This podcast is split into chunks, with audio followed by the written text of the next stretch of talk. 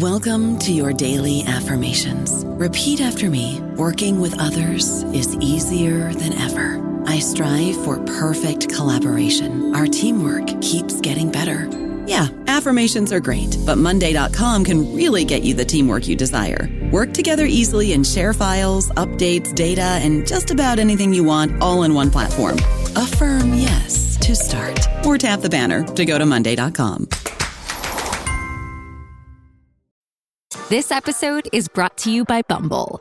So, you want to find someone you're compatible with, specifically someone who's ready for a serious connection, totally open to having kids in the future, is a tall, rock climbing Libra, and loves rom coms with vegan pizzas on Tuesdays just as much as you do. Bumble knows that you know exactly what's right for you. So, whatever it is you're looking for, Bumble's features can help you find it. Date now on Bumble. Grey's Anatomy, the most iconic binge worthy drama, is back, along with answers to the biggest cliffhangers. Will Teddy survive? Will Jo and Link finally find happiness together? Meredith returns along with fan faves like Arizona. You can now stream every episode of Grey's ever on Hulu and new episodes next day. Watch new episodes of Grey's Anatomy Thursdays at 9, 8 central on ABC and stream on Hulu. Welcome to the New Books Network.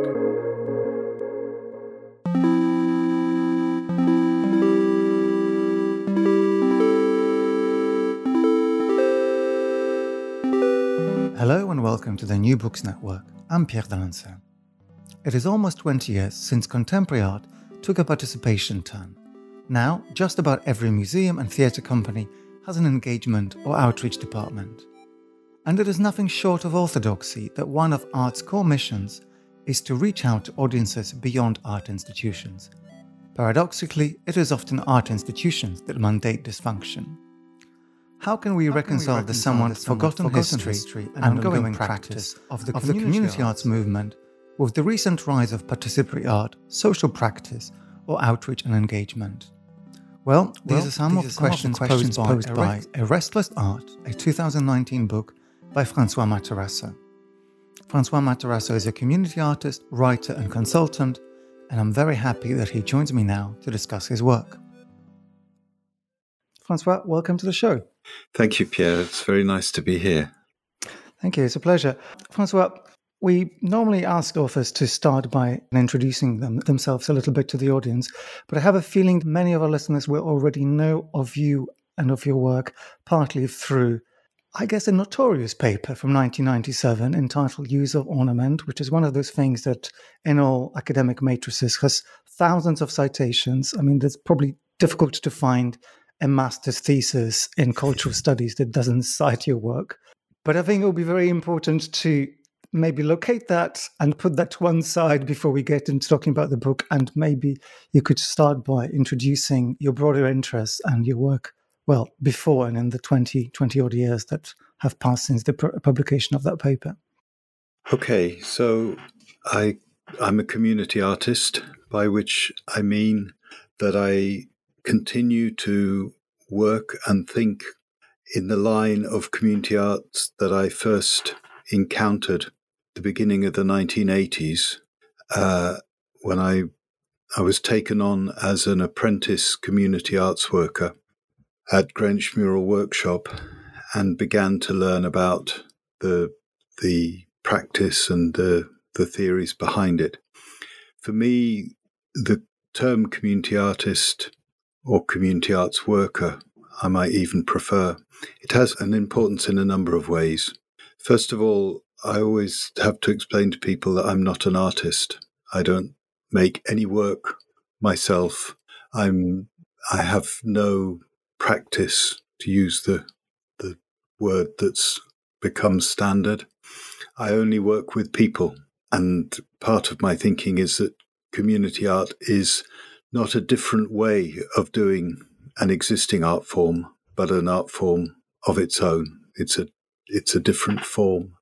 So I worked as a community artist uh, f- up until the mid 1990s, um, when the questions that I was asking myself about the work were becoming more urgent and I had the opportunity through being introduced to a group of uh, consultants and researchers called Comedia to undertake some research into not just community arts, but the, the wider context of, of participation in the arts and the social impact of that, which I had I had seen in my own work and, and in uh, work of colleagues and peers. So that research was published in 1997. Um, and I've written about it in the part of the, the new book that deals with history because it's, I think, as you have indicated, it's become a, a kind of unavoidable marker on the road of um, participatory and community and socially engaged work. I think that it's become a it's become a marker positively, I suppose, and I'm I I'm of course the the the person least qualified to judge, but positively, I think in two at least two senses. One is in establishing a series of concepts about what the social impact of participation in the arts might be. And secondly, in giving practitioners, people who work in this field, uh, a lot of tools and confidence about how to think about their work. Um, and to some extent, I think those were both things that I hoped to do. For some people, it's become a negative marker because they associate it with political ideas they don't agree with um, and ascribe to it and me intentions that I don't have.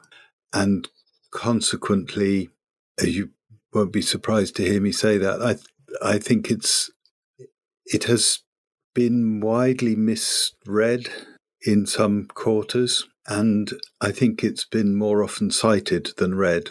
That's for sure true. But I think we should we should get to that detail later on as we untangle some of the histories that you tell in the book that pertain to the rise and then the rise and the rise and rise again of what you term participatory art. And I think it will come across very quickly to our listeners and to anyone who reads this work in particular that actually your your intentions were nowhere near any of the readings of use or ornament. So I think it would be good to start just by giving a brief sketch of the kind of terminology that you give in a book. And I really appreciate that you did this here because what becomes quite apparent very quickly is that despite the rise of interest in participatory and community art over the last maybe 15, 20 years, actually a lot of the research that exists really comes from a completely different set of perspectives that the community that you represent and which you are giving voice to in your works. The definitions are important, I think, to me because this is a, an amorphous area. The idea of making art with people has been in, interpreted and imagined in many different ways, and there is a plethora of terms from socially engaged practice to applied theatre to relational aesthetics and, and on and on. All of which are, I think, primarily talking to the art world and seeking to distinguish one brand of practice from another um, and almost to colonize a certain territory and associate it with a, a school of thought or a school of artists those all of that language has the second big problem for me, which is that nobody that I might want to be involved in a project I was working with would understand any of those terms. um, so in the book, I had to decide what language I would use and to recognize that although I still uh, hold to the to the term community art, partly because, as I've said in the book, I think that it relates to a particular set of theories and practices that I think are important. I also recognize that there is this much bigger field, so I had to have a, a term for the much bigger field. and I settled on the term participatory art. And for that, I needed to give it a definition that was both precise but uh, large enough to embrace everything that it might include. So, my definition of participatory art is, is very simple it's the creation of art by professional and non professional artists. And al- already that is changing the language and the terms that are often used because it's much more common to talk about artists and ordinary people or participants or regular folk or whatever somewhat often condescending term uh, the art world chooses to apply to the people that it doesn't recognize as being valid creators. I think that the only way to to be an artist is to make art. So if you're involved in the creation of art, uh, you are an artist. In the same way that if you're involved in cooking, you're a cook. If you're involved in gardening, you're a gardener. It's a it's not a value judgment. You may be a bad gardener or a bad cook. You may be an extraordinary uh, cook. It, the term applies to the action, the act in the world that is gardening or cooking or making art. Um, so I think that everyone who is involved in participatory art is an artist, but there is a significant difference between a professional who brings a training, a context, an education, experience, skills, and hopefully talent that they've acquired over time, and that that gives them a professional context in which to make judgments about their own work and to its relationship with a field of practice. And then non professional artists clearly don't bring those things, but they bring other things. They bring an open mind, what um, in Buddhism is sometimes called a beginner's mind, the ability to challenge received ideas, to say, why, why do we think about it like that? Why are we doing it in this way when actually uh, there isn't a good answer, except that the professionals have been doing it like that for a long time and may have forgotten why they're doing it like that, or it may be a convenience uh, that is no longer being thought about. So that the non professional brings an open mind, uh, fresh ideas. They also bring uh, knowledge and experience, but it's a different knowledge and experience. It's a knowledge of their situation, their life, their identity, their uh, the things that that might be part of the resources that they are bringing into the, the creation of, of, of the work. They also often bring not just something to say, but a need to say it, because they don't take for granted that this is an opportunity they will always have. In one of the projects that I talk about in the book, for instance, a theatre performance by the theatre company Graeae called This Is Not For You, made by professional artists working with 25 disabled veterans of the armed services. And talking to some of those veterans afterwards, it was very clear that their motivation was to have the story of disabled veterans heard because they feel that it's often uh, almost an embarrassment, a political embarrassment. Uh, they wanted to be heard, and this was a powerful way for telling that story. But they didn't want to, to be artists or to make art uh, again, so that that they seized the opportunity that they they saw to make the the art that mattered most to them. So the, that combination of professional and non-professional, when those when people work together, they make work that neither of them could make alone, and that therefore has forms and meanings that are new in the world because of that relationship. So, the other set of terms that you introduce, which is actually what I think inspires where we've got to now, is community art. And I wonder whether we could disambiguate participatory art and community art, and to do that for the purpose of thinking about the intentions which those two practices might have behind them and what brings rise to the different manifestations. So, the concept of participatory art, as I've outlined it here, it is intentionally very broad. And for me, one of the examples that I I often use to as a marker of one, it's probably not the end of the spectrum, but but towards one end of the spectrum, uh, would be the work of Spencer Tunick, uh, who's a photographer who has um, a, a practice of taking photographs of thousands of naked people in public spaces. Uh, he's made these projects in all over the world. Uh, he invites people to come, take off their clothes, be told where to stand, sit, lie down, and be photographed. Um, and it is irrespective of whether you, you think the work is artistically interesting or not. The, the point is that the artist is com- in complete control of that situation. And frankly, it doesn't matter which 3,000 people turn up, so long as 3,000 of them do, because they make no contribution except by being there. So uh, the non professional artists, in that uh, sense, are material for the artist to work with. Now, I also have to recognize, because I've I've read some of the uh, the accounts that people have participated in his his work, that some people find this profoundly moving and important, and indeed some people uh, willingly travel the world to be in a Spencer Tunick um, photograph. So I respect that.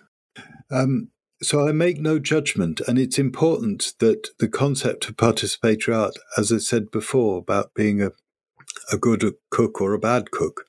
You can be a good participatory artist or a bad participatory artist. And in the book, I've talked about my ideas about how we might assess artistic quality, what the criteria might be.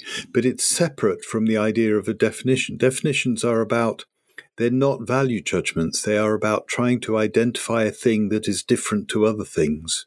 Then that helps you then to recognize that thing and uh, recognize other things. So, this field of participatory art is very broad. But my work I describe as community art, and it is a much narrower field and it is a more demanding field. So, the, the definition of community art that I offer in the book shares some of the characteristics of the definition of participatory art, but it adds a number of imperatives and um, strictures that I, I'll explain. So, the definition is community art is the creation of art as a human right by professional and non professional artists, cooperating as equals for purposes and to standards they set together, and whose processes, products, and outcomes cannot be known in advance.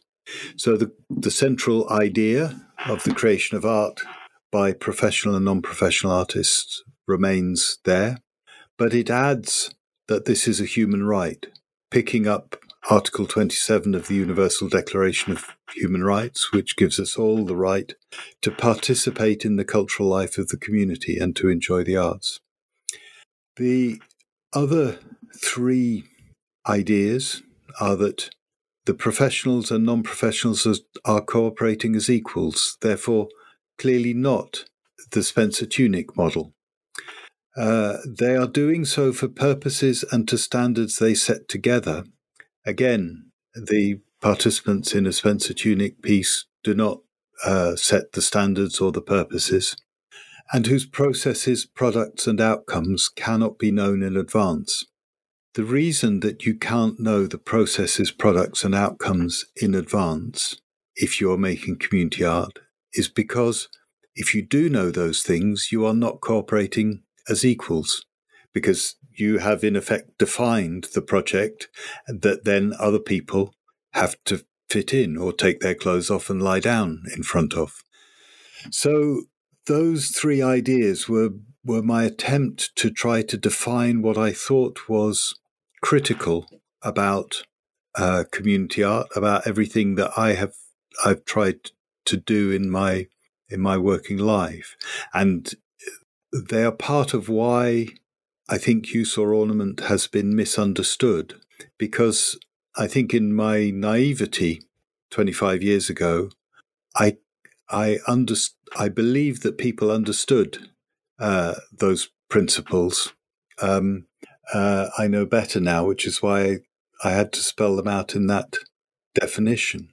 But let me make it a bit more concrete by giving you an example from something I've I've done recently. In fact, I'm still working on. I was asked to do a creative writing workshop in Boston, in Lincolnshire, uh, which was due to happen last spring, and then, of course, the lockdown happened. Um, it was uh, uh, it was commissioned by Writing East Midlands and Transported, which is a, a local organisation, and the intention was to uh, work with people aged over 55 and that it would lead to some kind of artwork, but there was no expectation or um, uh, decision about what that might be. The the work it moved onto um, onto Zoom, uh, and it started in January 2021. So I was in in France. The people uh, who joined the group, uh, there were five people who joined the group, and we met uh, on Tuesday evenings. They joined the group from different parts of different places around Boston. And I had given the project the title Wish You Were Here, which had originally had, had originally come from the idea of a of a seaside postcard. Boston is is close to, to the seaside resorts of Lincolnshire. The postcard is an interesting example of of perhaps the earliest form of social media, something which is combines a text and an image, and which is semi-public and semi-private, um, and uh, once sent has can have consequences that were not anticipated. Um, so I went just with that idea in in mind and something to do with the wistfulness and the ambiguity of the phrase wish you were here and I wrote an invitation for people to, to come and join in. The first person who came, in fact, only one person came on the first um, workshop. He had come and he'd written a beautiful, very poignant poem about his ambiguous feelings about the fair in Boston, which in the past he had often seen as a nuisance, noisy and smelly and disruptive, but now uh, felt very differently about as because it couldn't happen. And the poem he wrote was was really great. And it set the tone then for what became 10 weeks of, of, of writing. And I could not have anticipated. I had five uh, gifted and committed writers who brought new work to each session and who shared it willingly with each other on Zoom, although they didn't know each other, and commented on each other's work.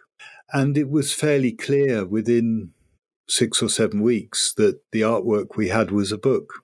And that is what uh, we've now edited. We have we're meeting again next week. We also have found an artist who's drawn some fantastic uh, illustrations, and the book will be published uh, this summer uh, in Boston, and we're hoping to do a, a, reading. They will do a reading. I won't be there. None of that was anticipatable. Um, it has come from who was there. Um, it couldn't have been commanded by anyone in advance, and uh, what people make of it, what value they find in it. Uh, I'm confident they do find a lot of value in it because they've told me so, but it's entirely personal to them. So that's that's kind of what I mean. And when I say again a, a final point in terms of cooperating as equals, so I've edited their texts because I am a more experienced writer than them, but it has been done with the absolute commitment that if they don't like any of the suggested edits I've made, they are the writer, and we we will use whatever form of words they they choose. So they have the right to to reject anything that I I suggest. So that I think in a very small, simple project is is the maybe the difference between participatory art and community art.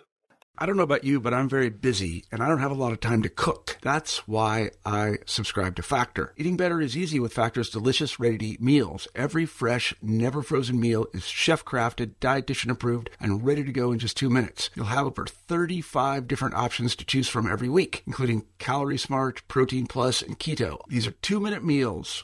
Factor meals are ready to eat and heat, so there's no prepping, cooking, or cleanup needed. They're flexible for your schedule. Get as much or as little as you need by choosing your meals every week. Factor is the perfect solution if you're looking for fast, premium options with no cooking required. Sign up and save. We've done the math, and this is important. Factor is less expensive than takeout, and every meal is dietitian approved to be nutritious and delicious. Head to factormeals.com slash NBN50 and use code NBN50 to get 50% off. That's code NBN50 at factormeals.com slash NBN50 to get 50% off. Hey, it's Kaley Cuoco for Priceline. Ready to go to your happy place for a happy price? Well, why didn't you say so? Just download the Priceline app right now and save up to 60% on hotels. So, whether it's Cousin Kevin's Kazoo concert in Kansas City, go Kevin, or Becky's Bachelorette Bash in Bermuda, you never have to miss a trip ever again. So, download the Priceline app today. Your savings are waiting. Go to your happy place for a happy price.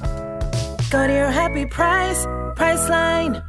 That that's a that's beautiful project that you just described, and I think it illustrates quite clearly one of the keys to me of differentiating between the two approaches, which is the issue of authorship. You just described as as the leadership and the creative control, and I think it would be really beautiful to get to your argument about which aspects of community or participatory arts are worth learning what from. But to do that, I want us to spend a moment thinking about the kind of intentions and frameworks with which people approach all these things. And you list broadly three three ideas that, and these are to do with cultural democratization, so that's increasing access to art, like spreading the joy of art in, in lay terms, social change with myriad definitions and myriad meanings, and also the advancement of cultural democracy.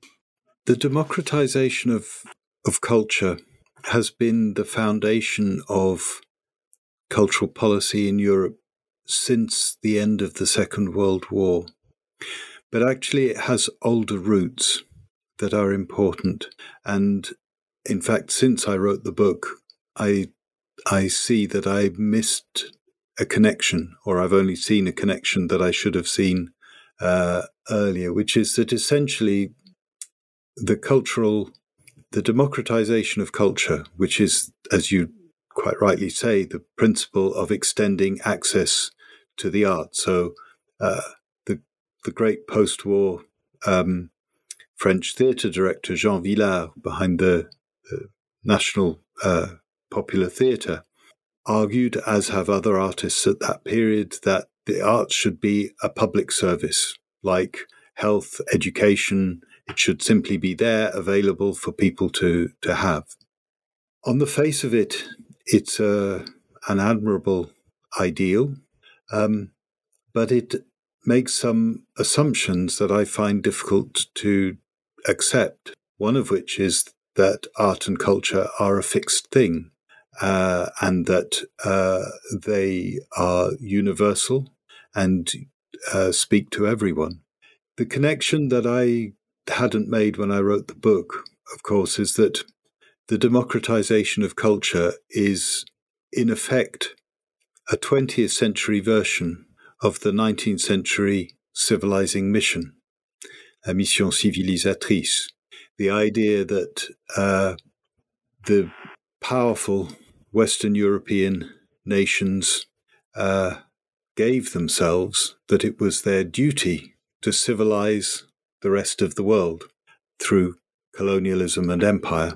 So I I think what the democratization of culture and the civilizing mission have in common is that they are both essentially faiths.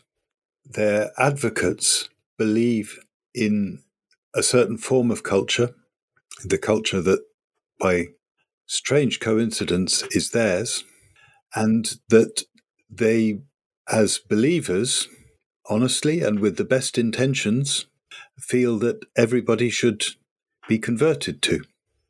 In the in the book, in the historical part of the book, I talk a bit about the 1960s, which, and this is partly my generation, but I think it's also true, still casts a great shadow over the world that we now live in because the 1960s in all kinds of ways the generation that, that reached adulthood in the 1960s in most of the western democratic world at the time found the idea of this faith unacceptable or at least they didn't un- they didn't accept that they should just accept it.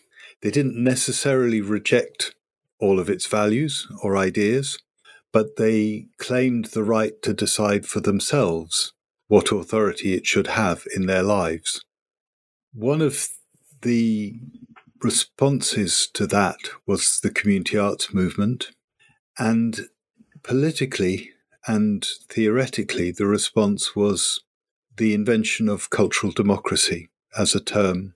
Um, and interestingly, I, uh, an American friend recently uh, pointed out to me, which I didn't know and need to to research more, that cultural democracy as a term was being used in the United States in the 1920s.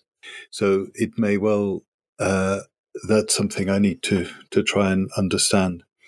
But in a European context, as far as I can uh, trace it, it emerges in a conference of cultural ministers organized by the Council of Europe in Norway in 1974. And when you read the proceedings of that, that conference and the preparatory papers, it's very clear that these cultural ministers are re- reacting to the shock of the cultural revolution of the 1960s. They they they've been they say we have been told that our idea of democratization is unacceptable, that there are other cultures that we have neglected and marginalized, and we need to rethink that. The difficulty with cultural democracy is that it's much harder to define than cultural democratization. It's really easy and snappy to say culture should be a public service like education. Everyone can get that idea. Every, the idea that everyone should have access to the opera, to galleries, it's it sounds like a self-evident good as well as being a simple uh, notion.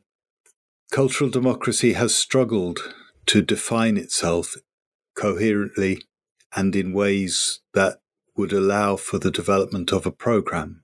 It faded in the late 1980s as part of a, the rise of neoliberal uh, dominance, has recently reappeared in cultural discourse in the last five years, uh, mostly in the English speaking world. But I'm not convinced that uh, there is a very clear understanding of what it did mean or what it might mean today. I think it's often being, I don't want to say appropriated because it's it's it's unkind. People are gravitating towards it uh, with good intentions and optimism, but I think there needs to be a lot tougher thinking about what it means and what its implications are. I've recently, it's maybe, maybe you've already come across this text. Steven Hadley published a monograph on um, audience development, which is just kind of a coded word for exactly what you're talking about culture democratizations. And one of his first observations was that if culture needs to be democratized, that's by definition an acknowledgement of the fact that it is not democratic. But maybe I could ask you to go into some detail of the, God, I have to say, with, with some shame to my generation of people who are more situated in the contemporary art sphere, the community art movement is a kind of under researched, under described, unknown entity but I think it would be great to have a couple of examples of things that that have not necessarily been reproduced and the current manifestations of participatory community art that you see. So maybe, maybe it would be good to find some things, things too, that we lost that, that might be worth thinking about again. It's not surprising to me that the community art world is very little written about by academics or critics. Indeed, one of the reasons that I originally did the work that became Use or Ornament was not because I particularly had an intention or a wish to become a researcher, but having been working in this field for by then about 15 years, I was frustrated by the complete lack of interest of researchers. I, I would challenge you to find any serious treatment, academic treatment of community arts before the year 2000. Uh, there just wasn't anything. And so the work I did was a conscious acknowledgement that we would have to do it ourselves if if anything was going to be be done. But of course, I wasn't surprised because I have always understood um, community art as being a radical, a radical and political movement. And in the 1960s and 70s, it described itself as the community arts movement. But I think that now, and sometimes at the time, there were people who thought that was a, a political movement in the broader sense. I didn't take that view and don't take that view now. I think its radicalism and its political project was directed at the art world, not at the political world. In other words, it set out to challenge, in the same way as other forces in the 1960s, the authority of the art world to decide what was good and what wasn't good. And I put it like that because that is the the only question that really matters in terms of, of art. What is worth something and what isn't worth something? And if arts councils, academies, institutions of the art world can be shown not to have a coherent analysis or way of thinking about that, then it begs questions about what are they for? If they can't explain and justify what's good and what isn't good and what should be paid attention to and what shouldn't, then really there's no use for them because that's their only uh, thing that the rest of us could actually need from them.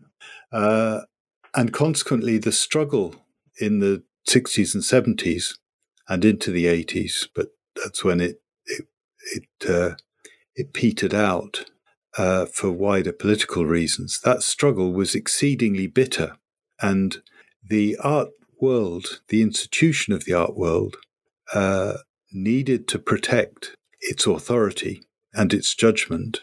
So when the community art world said, you have to look at this work in its own terms, uh, that was not an argument that made any sense. So, for example, I th- I think the book that that we will publish that the Boston writers will publish this year. I think it's a really good piece of writing. I, am really surprised at the quality of and and the the the connections between all the pieces. But uh, if you put it up for the Booker Prize, um, and it was assessed on on the same terms as as that, uh, you would not put it at the top of the pile that's to try and, and judge it outside of its context and by rules that and criteria and intentions that no one involved in it chose or aspired to or had any interest in. So that that remains, I think, for me, at the heart of why um, why community art is vital and radical, because that argument has not gone away. What do we mean by what's good and who gets to decide what's good? That really matters because, as I say in the book, art is a meaning making system. And who controls the meanings that we make out of our experience and our existence, shapes how we then act in the world and how we behave, how we imagine and construct the world, how we we work together.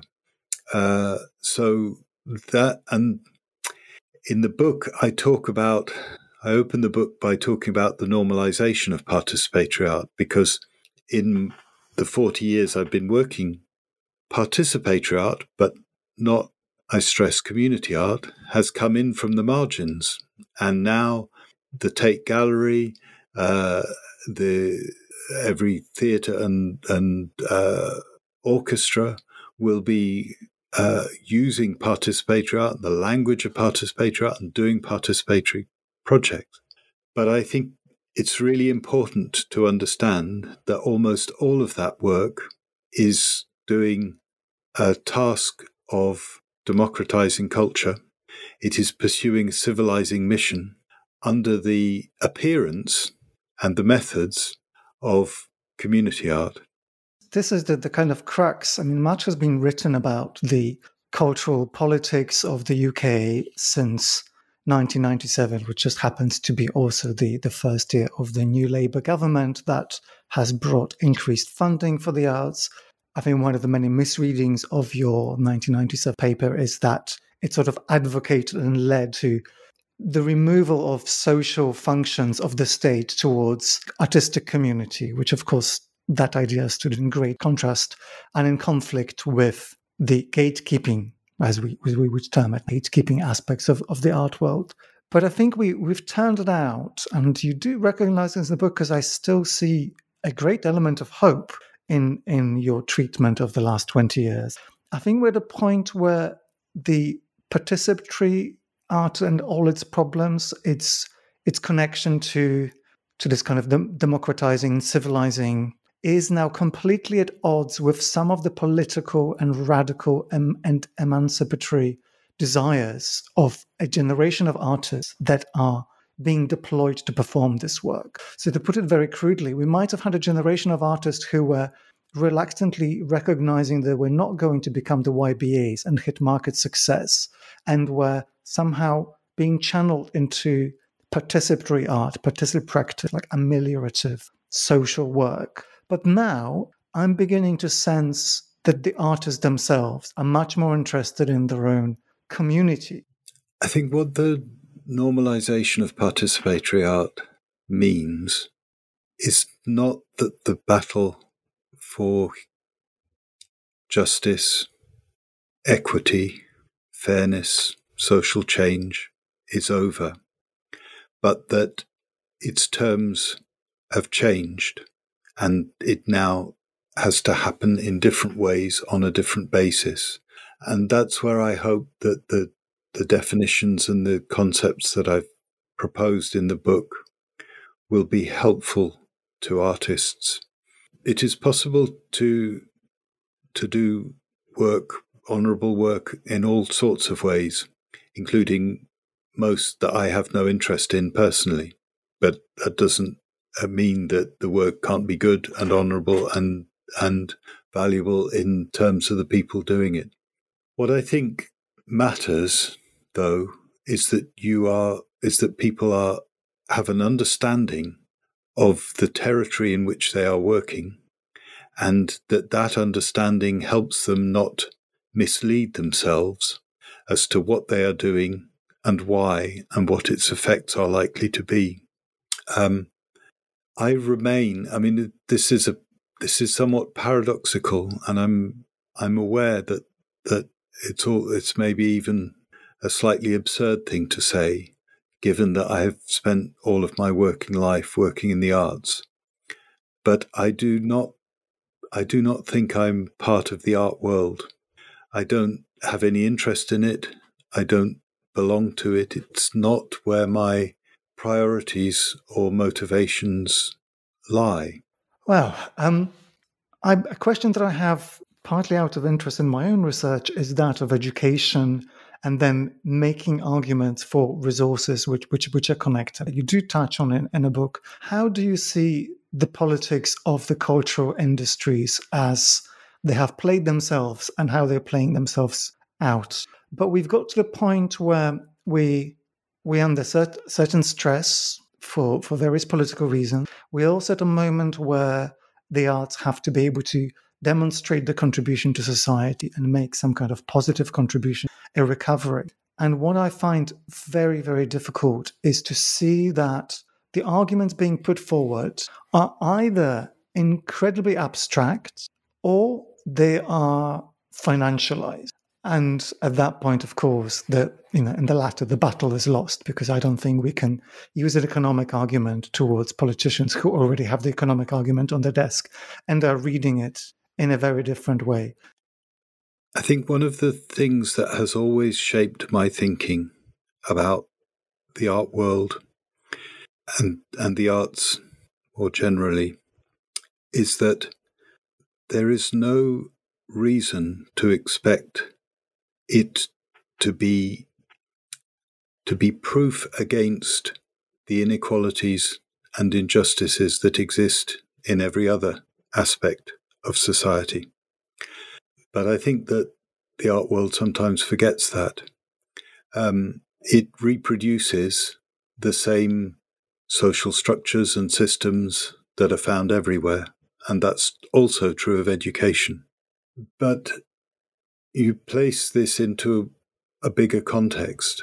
I think we, it's certainly been my view since the beginning of this pandemic that it, we are living through a historic change, but it's also, I mean, I have thought since 2008 that the, the events of the financial crisis then already marked the intellectual and political bankruptcy as well as the financial bankruptcy of a of a certain system.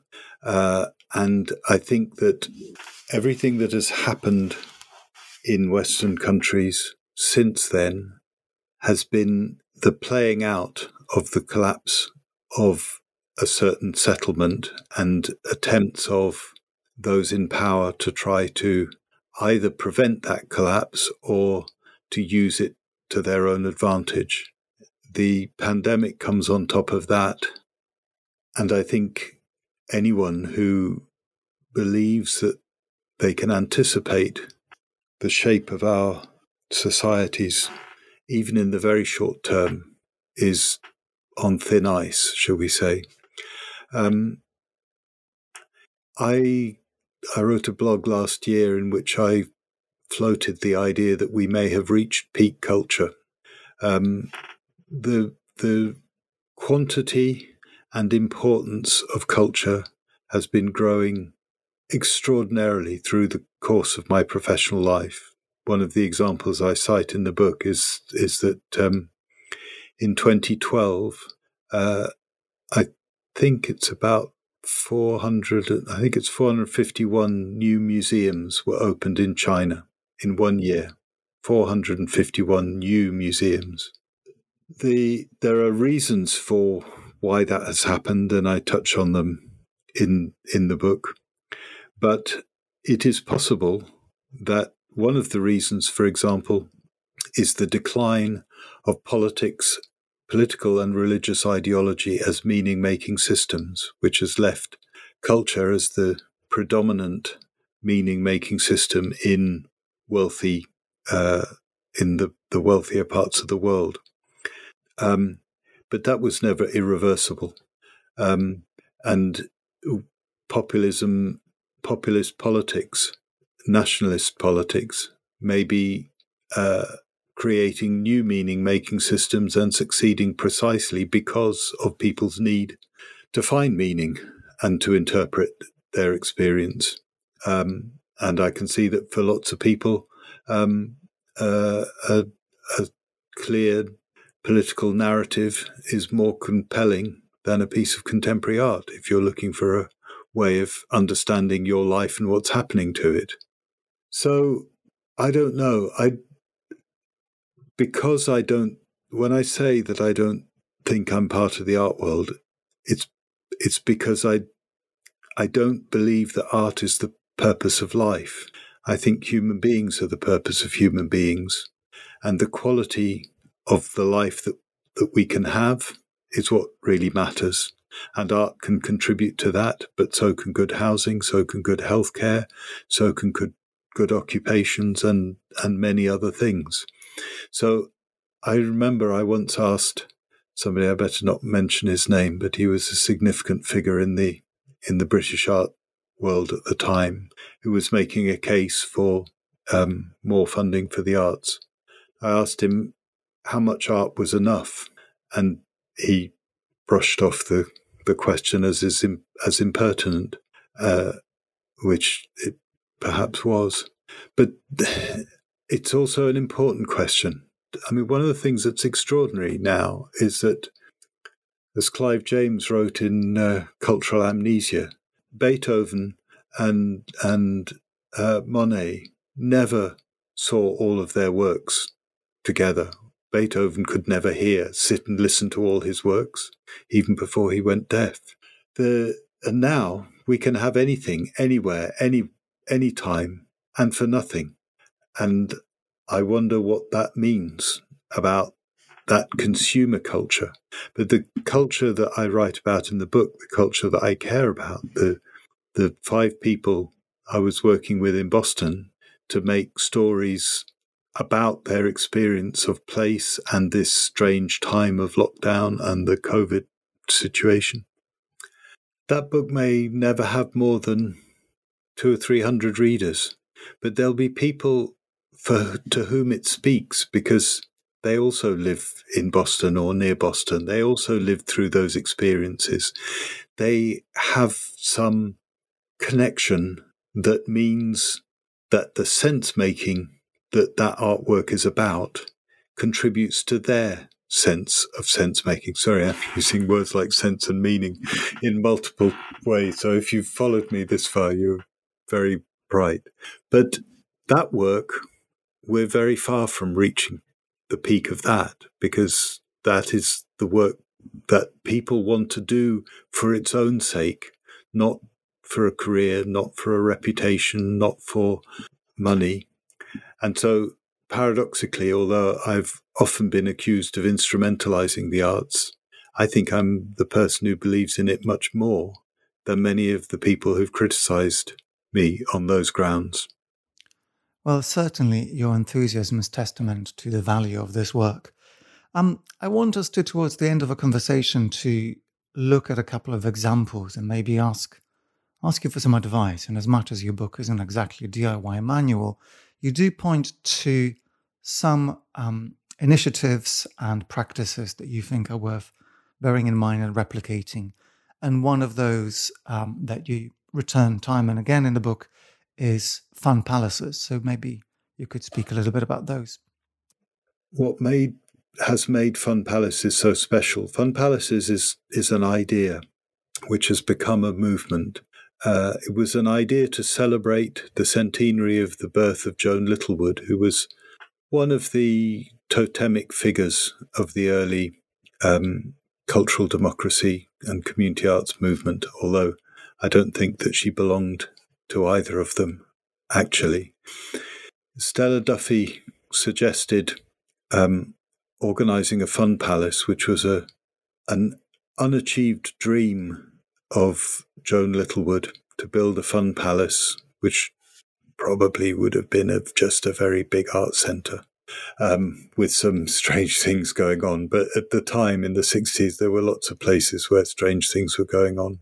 Um, the the genius of Fun Palaces was that Stella, who's a, a great writer um, and not uh, not an arts manager, although in setting up Fun Palaces she had to become one for a while, and she's recently stepped down and handed it over to to other people.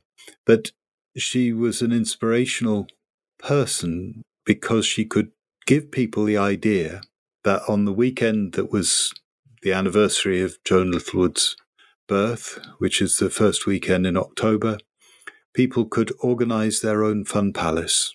And actually, the ambiguity of what that meant was immensely empowering because Fun Palaces has become a movement that is principally about people sharing their skills, their enthusiasms, their creative knowledge with other people.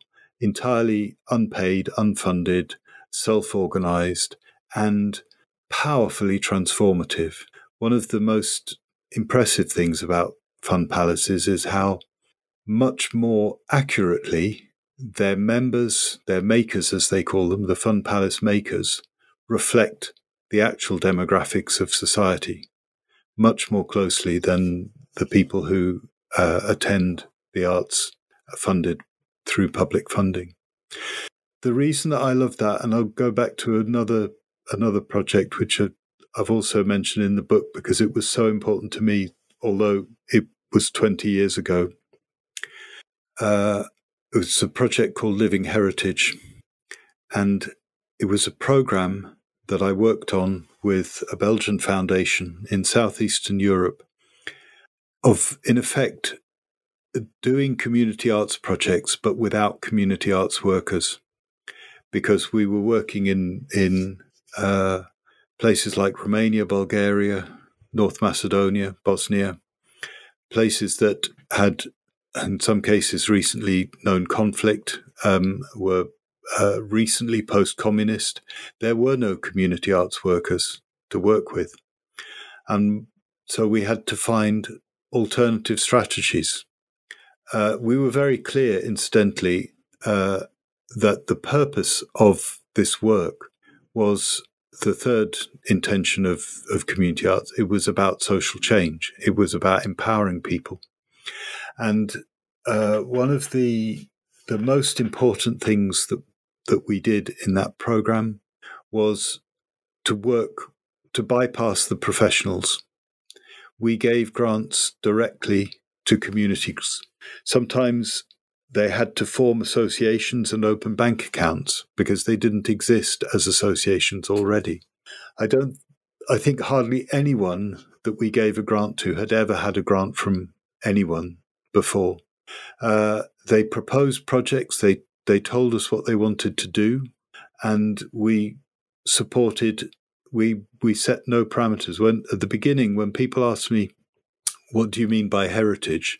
I I would come up with a really lame answer and say, well, it could be a museum, it could be traditional culture, it could be a food festival, it could be art, you know, it's terrible.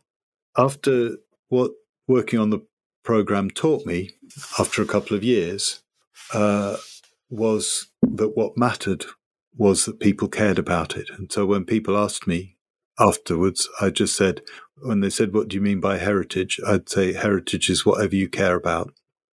It's the caring that matters. It's because people care about something. It could be traditional Szekler gates in Hungarian Romania. Um, it could be uh, uh, Turkish wrestling in uh, Macedonia. It could be anything. It didn't matter. It's because it's important to people that they will then work on it, care about it, do all the things that make a project meaningful in their life. And I know because I'm still in touch with some of the people that I met and worked with then that some of those projects are still functioning now, 20 years later, without ever having had any more money from anyone. And so my my main point, what's common to both fun palaces and, and living heritage, is trusting people to do what they want to do, not to decide what you think they should do, which is the democratization of culture vision, not to decide that they should like ballet, but to trust them to do what they want to do and then give them the money to do it with. That's what makes a difference. When we we gave really small grants and I have never forgotten uh, the president of a Citalista in Sofia. Citalistas are a particularly Bulgarian form of cultural association, local cultural associations built around libraries. I spent half a day with them. They showed me all the things they'd done. They took me to see murals. They, they, I listened to the choir. They, they, uh, I met the kids that that had worked, and the president of the uh, association who was uh, probably twice as old as me or getting there. Um, uh, it was very humbling to see his anxiety as he asked me, "Have we done enough?" He wanted to know whether whether they had been trustworthy, really. That's and I what I learnt then and through that program uh, was, of course, what uh, Seneca wrote in one of his letters to Lucilius. The best way to make somebody trustworthy is to trust them. And that's how you bring about change. You don't think you know better than them. You trust people and they will do everything to show, to prove to themselves that they are worth being trusted. Oh, well, yet another moving example of, of a beautiful practice. Thank you. So, finally, I'd like to ask you about how you think individual artists can situate themselves within this kind of body of practice. One one of the questions I often ask young artists um, who are working with me is, to whom do you give the power to validate your work? And it it often makes them sit up short because framing it like that, I'm trying to get them to see that by caring about what somebody thinks of your work, you're actually giving them power over you and your work. And because I genuinely don't care what the art world thinks of me. I mean, I don't care in a hostile way. I'm just not interested. Um, then I I just don't need to think about it, and it doesn't have any any any power over over what I do. I I care immensely what the five writers in Boston think of me and what I what we've done together because they are the people I give the power to say this has been a good project or not. Well, at this point, unfortunately, conversation was interrupted by technical difficulties, but I was thankfully able to ask Francois to tell me later about his current and future research work. So, I've been thinking recently about what Article 27 of the Universal Declaration of Human Rights actually means in practice. It gives everyone the right to participate in the cultural life of the community, but that's quite a vague phrase, important though it is. For example, I imagine that in China, in Russia, in America, governments would say, yes, we respect that right, but their understanding of what that means and the practice for citizens is likely to be very, very different. Last year, I worked on something called the 2020 Rome Charter with the City of Rome and United cities and local governments, a network of local government organisations. And in the context of working on the Rome Charter, I looked at the capabilities approach developed by people like Amartya Sen and Martha Nussbaum. And in that, I've proposed five capabilities that define what participation in cultural life of the community might be. And they are the capabilities to discover, to enjoy, to create, to share, and to protect culture. And you can find out more about the details of that in the 2020 Rome Charter website. But I, there's still work to be done on that. But I think that I'm seeing a clearer path to how this might offer an alternative form of, of policy uh, to the conventional uh, dichotomy between cultural democratization and cultural democracy. But I've still got a thinking to be done about that. Well, Francois, thank you so much for your time in the conversation. Thank you. Restless Art why Participation Won and Why It Matters by Francois Matarasso is published by the Calouste Gulbenkian Foundation and available as an open access download. I'm Pierre Delancey and the editor is Marshall Poe. Thank you for listening and join us next time.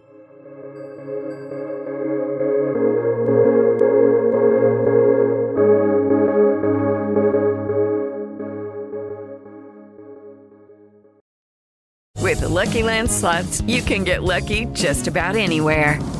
This is your captain speaking. Uh, we've got clear runway and the weather's fine, but we're just going to circle up here a while and uh, get lucky. No, no, nothing like that. It's just these cash prizes add up quick. So I suggest you sit back, keep your tray table upright, and start getting lucky. Play for free at LuckyLandSlots.com. Are you feeling lucky? No purchase necessary. Void where prohibited by law. 18 plus terms and conditions apply. See website for details.